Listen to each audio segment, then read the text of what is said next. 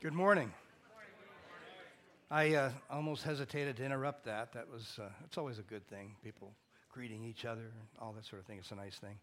Uh, sometimes first things first doesn't mean they're always the most important.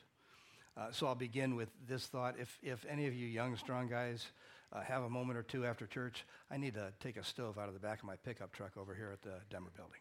So would appreciate that. Again, not the most important.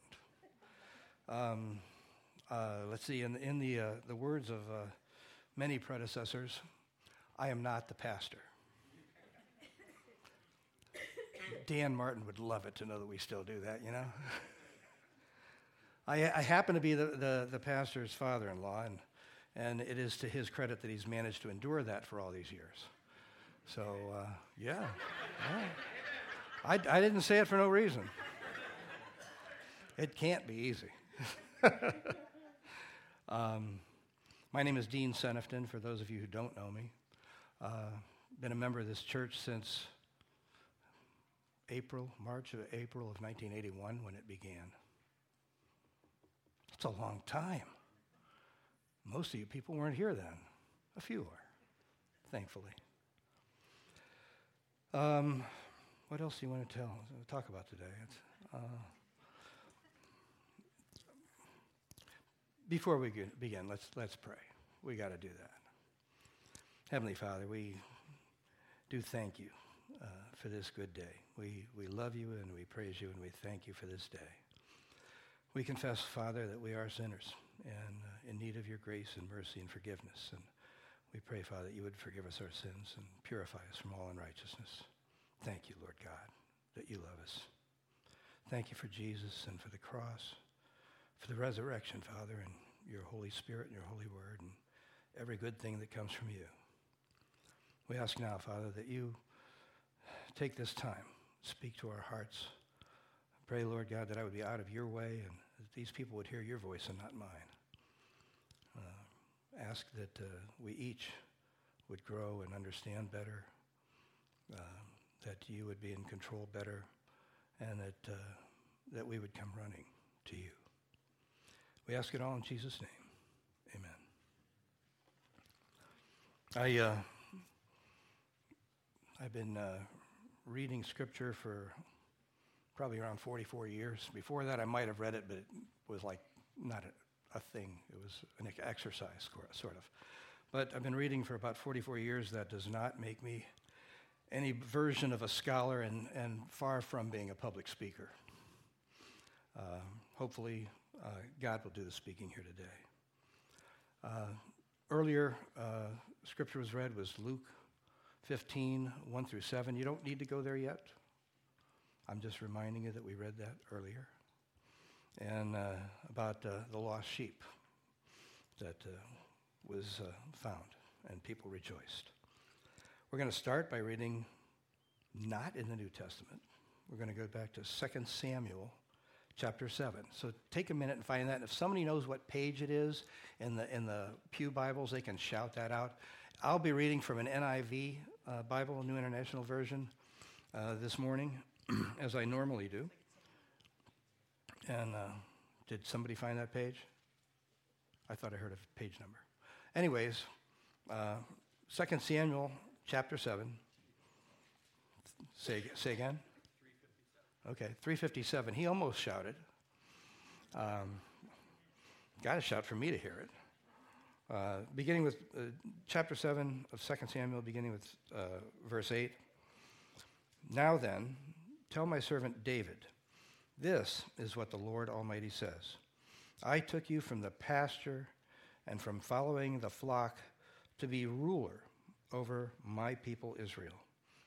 I have been with you wherever you have gone, and I have cut off all your enemies before, before you. Now I will make your name great, like the names of the greatest men of the earth. And I will provide a place for my people Israel, and will plant them so that they can have a home of their own and no longer be disturbed. Wicked people will not oppress them anymore, as they did at the beginning and we have at the beginning, and we have done ever since that time, since the time. I appointed leaders, leaders over the, my people Israel. I will also give you rest from all your enemies. The Lord declares to you that the Lord himself will establish a house for you. When your days are over and your rest and you rest with your fathers, I will raise up your offspring to succeed you, who will come from your own body, and I will establish his king, kingdom. He is the one who will build a house for my name, and I will establish the throne of his kingdom forever. I will be his father, and he will be my son. When he does wrong, I will punish him with the rod of men, with floggings inflicted by men. But my love will never be taken away from him, as I took it away from Saul, whom I removed, whom I removed from before you. Your house and your kingdom will endure forever before me. Your throne will be established forever. Now, I have to say, some of those promises I think are yet to be accomplished. Israel's been in conflict for, I don't know, 10, 12,000 years, something like that. Uh, but we know that this is going to happen for sure. And uh, I'm sure there's also a comparative here that before this it was a, a, a pretty rough time for Israel. Um, these are interesting words uh, where great promises are made. Uh, God uh, states that through it all, uh, I will be his father and he will be my son, and my love will never be taken away from him. That's amazing. David's got to be impressed. What a great thing. Just four chapters later, however, I'm not sure exactly what that span of time might be, but in 2 Samuel chapter 11, we find what may be David's most memorable or infamous sin. Recounted out loud, and, and it's amazing that he survived all of that. Uh, David, Bathsheba, the adultery, the murder of Uriah, who was Bathsheba's husband, sounds like a made for TV drama or maybe a sitcom, but it wasn't. It was a, a terrible circumstance, and David knew it. David was well aware of that. If you want to, you can go to Psalms now, chapter 51. Half of the group here probably anticipated that coming. Psalm 51, I'll read it again from the NIV.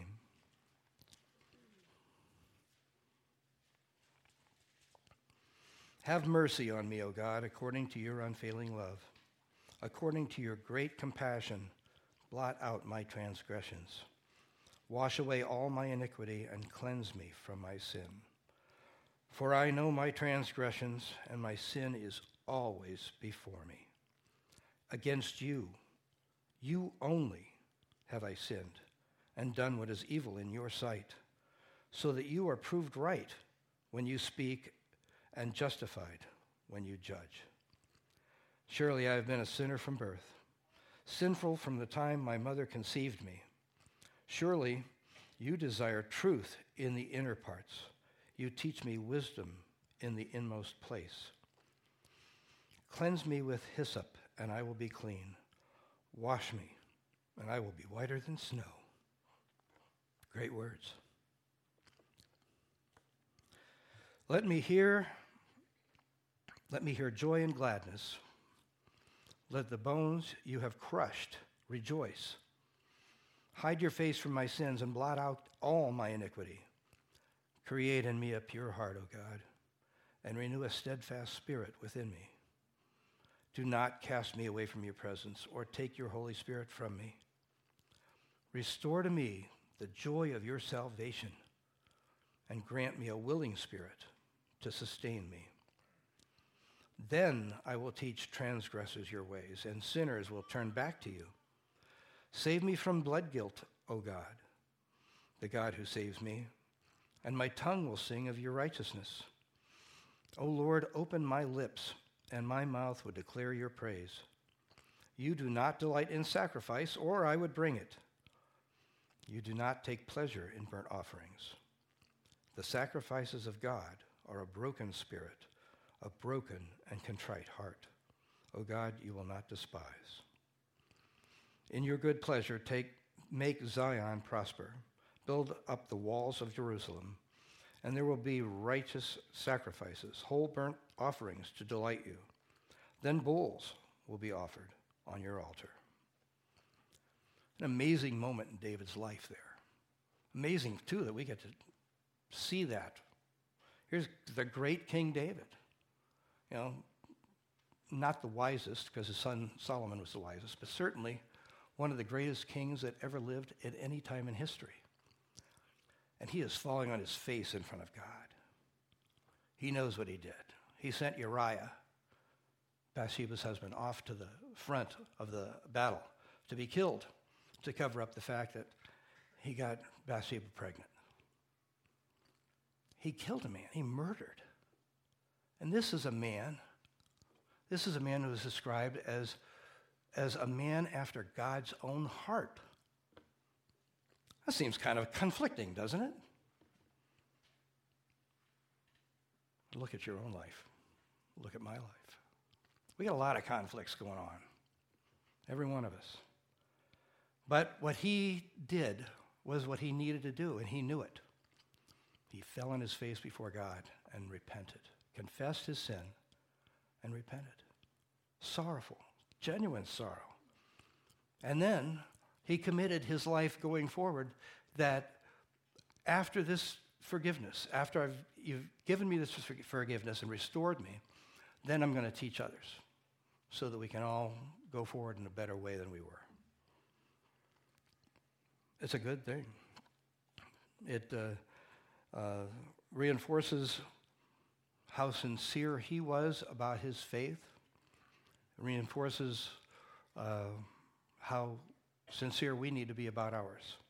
The amazing part of these particular scriptures, too, is David apparently, about a thousand years before Christ, understood God's grace, God's mercy, salvation, repentance. He knew God from when he, the time he was a, a, a shepherd. He knew God. And despite his terrible sin, he knew what he needed to do. And he knew he could count on God to forgive him and move forward.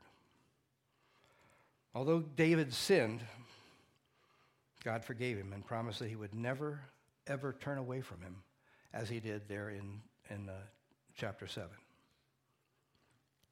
Through it all, God stated, God had stated, I will be his father, and he will be my son. And my love will never be taken from him. Oh, yeah, he says that to us too. That's good news. Let's uh, turn to Luke 15, where we began, only not 1 through 7. I'm going to read 11 through 31.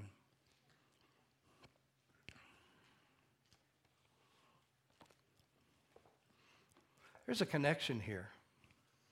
You know, David was honored by God, favored by God, blessed by God, and a sinner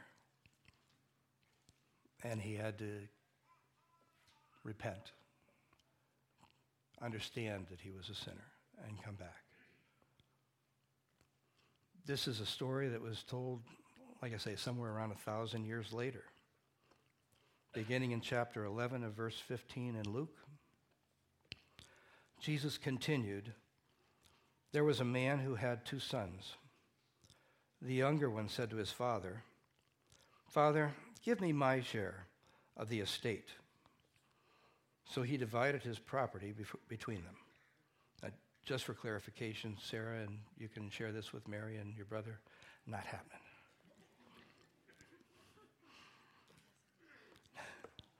So he divided his property between them.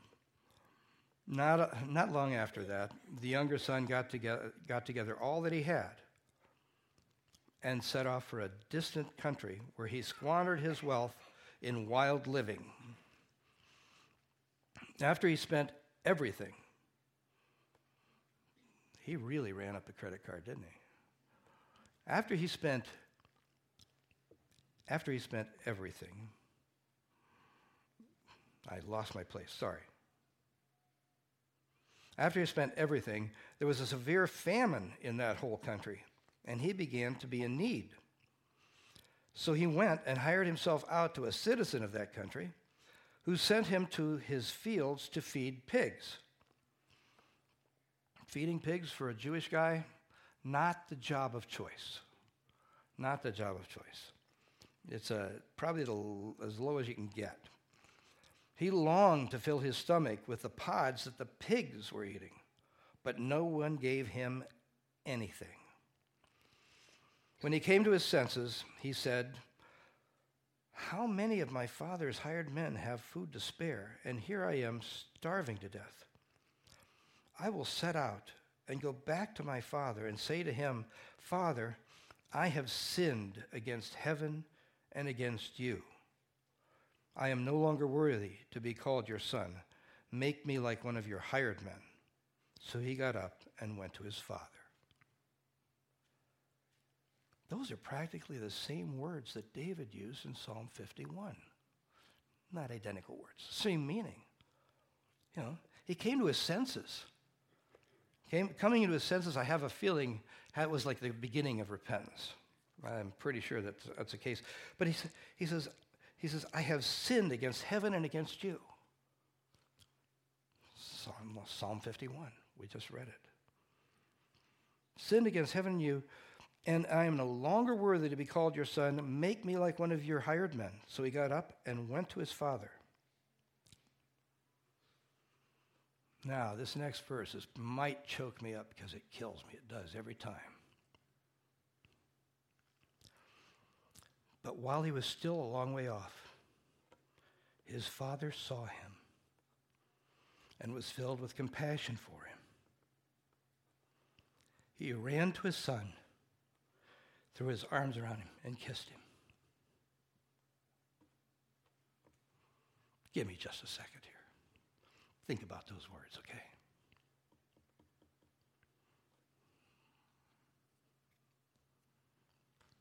He was still a long way off. And his father saw him coming. His father was looking for him. He was a long way off. I can picture his dad out there with a pair of binoculars. Well, whatever. Spotting him a long way off. And then his father ran to him.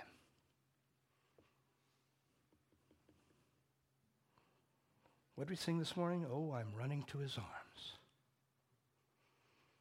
Oh, I'm running to his arms. Scripture is such a cool thing, you know?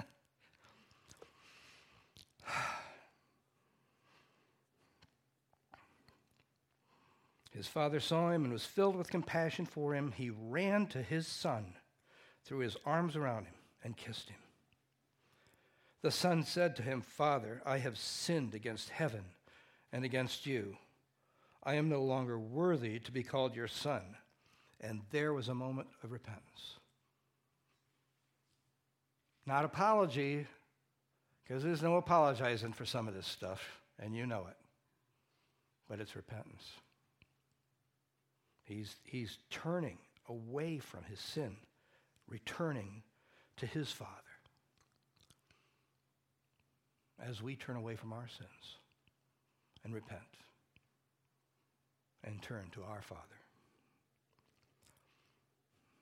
But the father said to his servants, Quick, put the best robe, put, put the best robe and get the, bring the best robe and put it on him.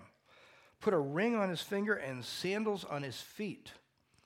Bring the fattened calf and kill it. Let's have a feast and celebrate. For this son of mine was dead and is alive again. He was lost and he is found. So they began to celebrate. I'll bet you anything his son was not expecting that kind of a response. He knew what he had to do. He was expecting to go back, repent. Uh, hopefully get forgiven, and get a job as a servant. That was his plan. Instead, he returned and they threw him a party. A pretty good party. You know, they didn't, they didn't kill the fattened calf for every occasion. They kept that guy in, in waiting. And by calf, it was not a really small animal, it was a pretty good sized animal. A lot of people came to celebrate.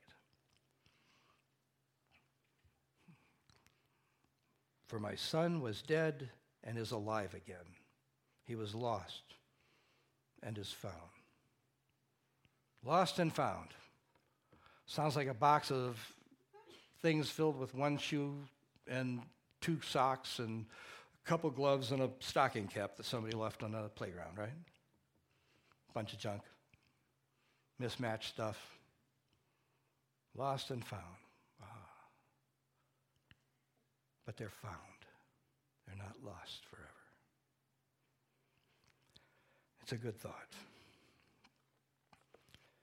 All this comes to the time when, when the older brother catches wind of what's going on. It says, Meanwhile, the older son was in the field. When he came near the house, he heard music and dancing. So he called one of the servants and, and asked him what was going on.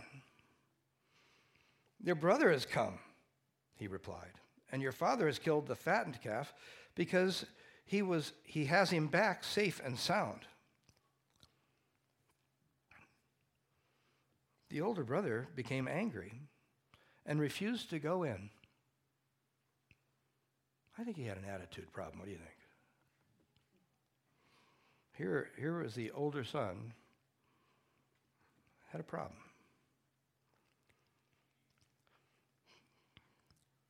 So his father went out and pleaded with him. Come on, come on, come on. We're celebrating. Your brother's back. But he answered his father and said, Look, all these years I've been slaving for you and never disobeyed your orders. You never gave me even a young goat so I could celebrate with my friends. But when this son of yours, you notice he says that when this son of yours, he didn't say when my brother. Kind of a gap in the relationship there says, When this son of yours who has squandered your property with prostitutes come home, comes home, you kill the fattened calf for him. Now, what do you think? Older brother. A little self righteous, maybe? A little proud of himself. I've been a good boy. I have never done any wrong. I am no sinner like him. Well, some sins are more obvious than others, right? Years ago, I had a, a guy who liked to uh, get after me back in the days when I smoked cigarettes and give me a hard time about it. And I said, Well, I says, I'll tell you what, we can talk about the sins that I have that show if we can talk about the ones that you have that don't. Gentleman was smart enough to be quiet, walked away, never gave me a hard time after that. wasn't long after that I quit smoking, but it, uh, it, was, it was a moment. It was kind of fun, actually. I don't know uh, why I had the presence of mind to do that. But here's the older brother who is filled with self righteousness and pride and saying, What's up with this? I've been the good guy. I have worked for you. No, he didn't say I worked for you. He said he's I've slaved for you, elevating his own level of effort, by the way, a little more pride. I've slaved for you, and you never gave me a party. I didn't eat so much as a goat, and I'll bet you what goat does not probably taste as good as beef. Said a guy who used to raise goats.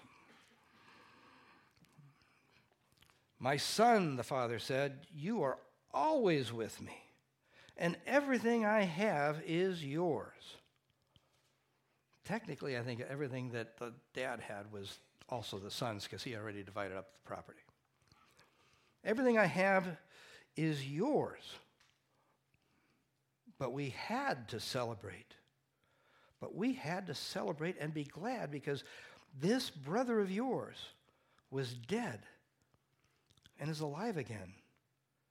He was lost, and he's found. Lost and found. I hope everybody in here this morning has a story about being lost and found. We try not to play up on the lost part, usually. And there's, there's good reason for that. Some of those stories are not worth telling. I have my grandson here today. I'm not going to tell him that story, not all of it. There's no sense in him understanding that part of my life. But we all have those stories.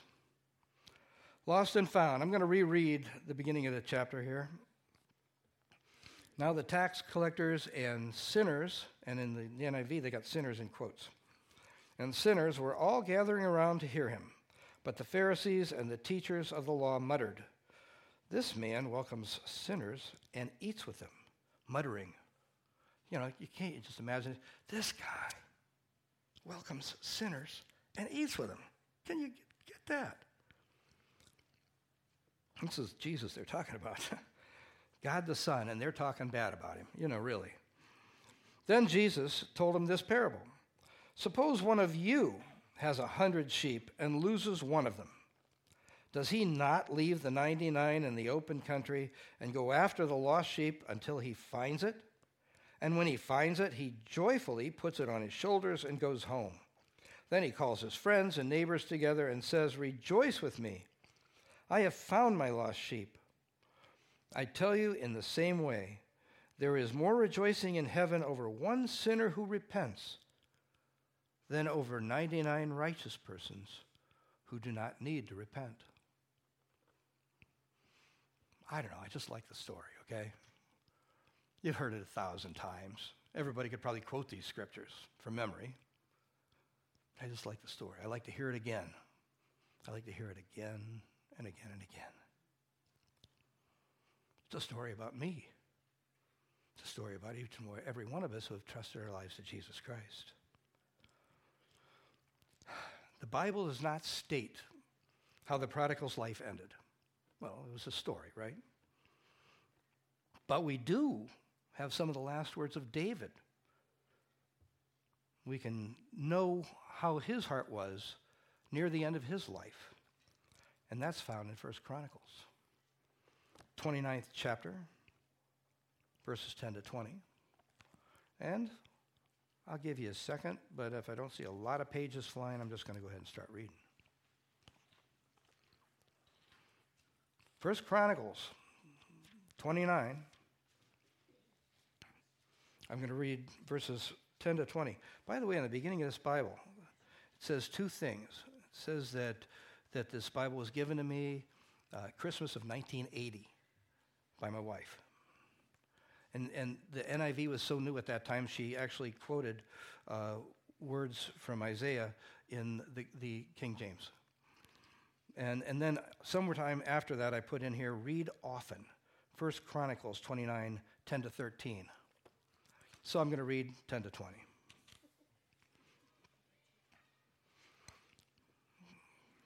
David ra- praised the Lord in the presence of the whole assembly saying, now this is the same David, by the way, that was like the sinner with Bathsheba and some other stuff along the way.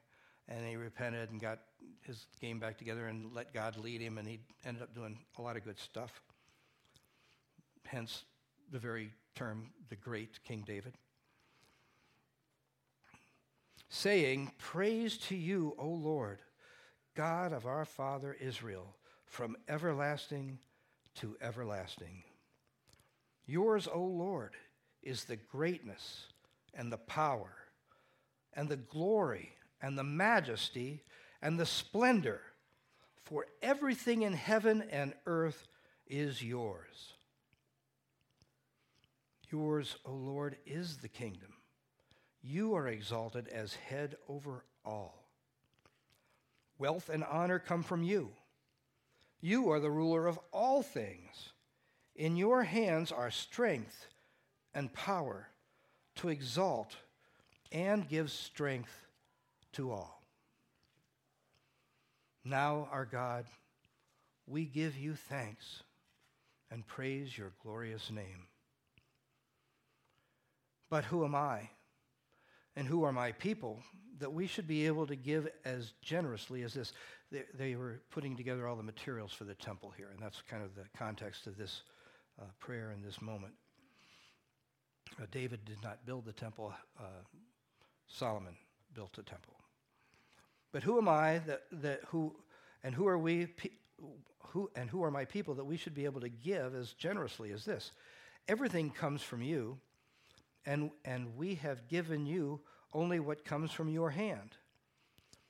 We are aliens and strangers in your sight, as were all our forefathers. Our days on earth are like a shadow without hope. He didn't know Jesus. He knew God really well. But we know Jesus. We got hope. We got a lot more than that. We have promises and everything. Our, O Lord, our God, as for all this abundance that we have provided for building you a temple, provided for building you a temple for your holy name, it comes from your hand, and all of it belongs to you. I know, my God, that you test the heart and are pleased with integrity. All these things have I given willingly and with honest intent. And now I have seen how seen with joy how willingly your people who are here have given to you. O Lord, God of our fathers Abraham, Isaac, and Israel, keep this, keep this desire in our hearts.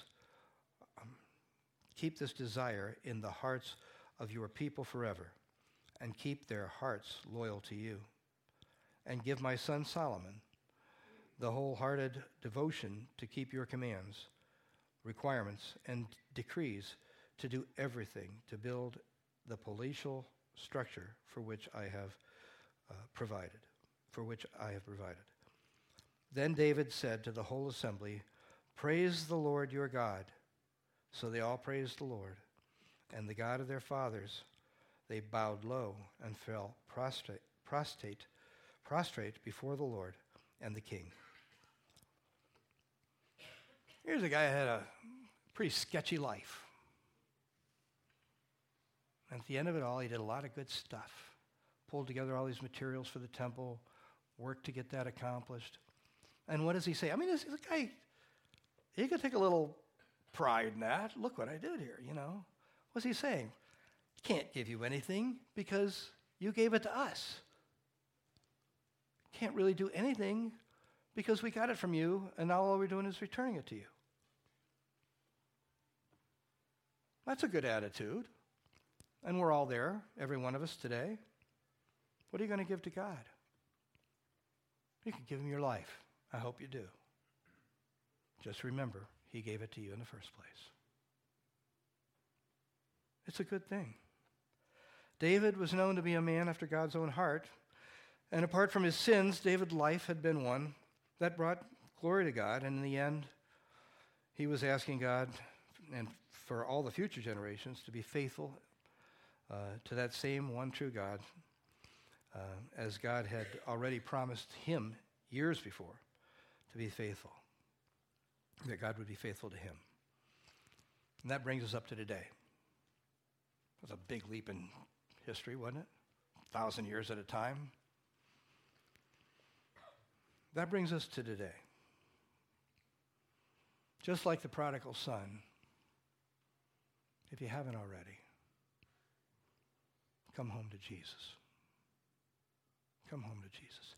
And if you have already trusted your life to Jesus, come home to Jesus. You're not that far away. Like the great King David, he will never, ever, ever leave you or forsake you, regardless of our foolish departures, sins. We like to use words like departures or mistakes, sins. Regardless of our foolish departures from Him, He will always love us. He will never fail us. We think we're alone. We're not. This is. We're never getting out. We're never getting out of this one, God. I don't know how this is going to happen.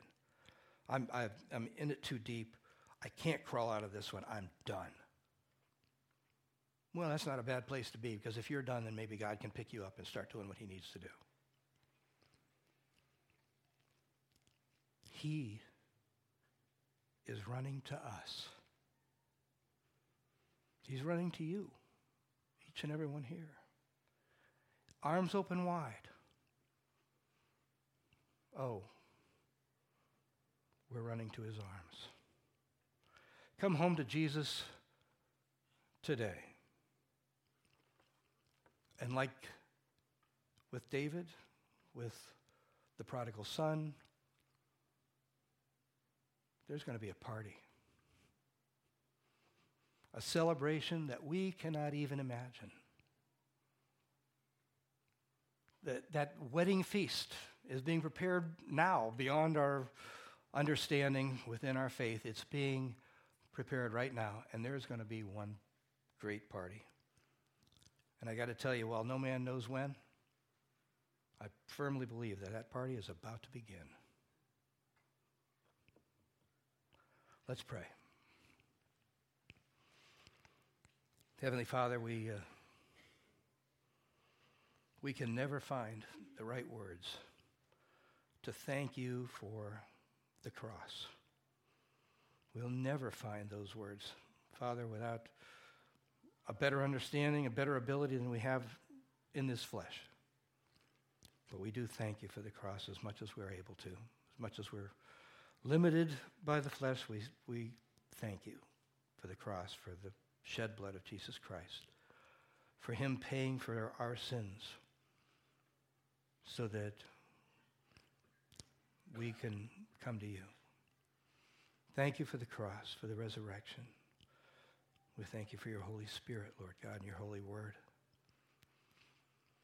Today, Father, today, some prodigal out there, whether they know you already or and they've wandered off like the lost sheep, or whether they never knew you. Some prodigal needs to come home. Father, I know you've got the coffee waiting and you're wanting to sit down and talk. Bring them home. Bring them home. Speak to their hearts. Let them know how much you love them and that their sins will be forgiven. Bring them to repentance. Bring them home. Make sure that they're at the party, Father. In Jesus' name.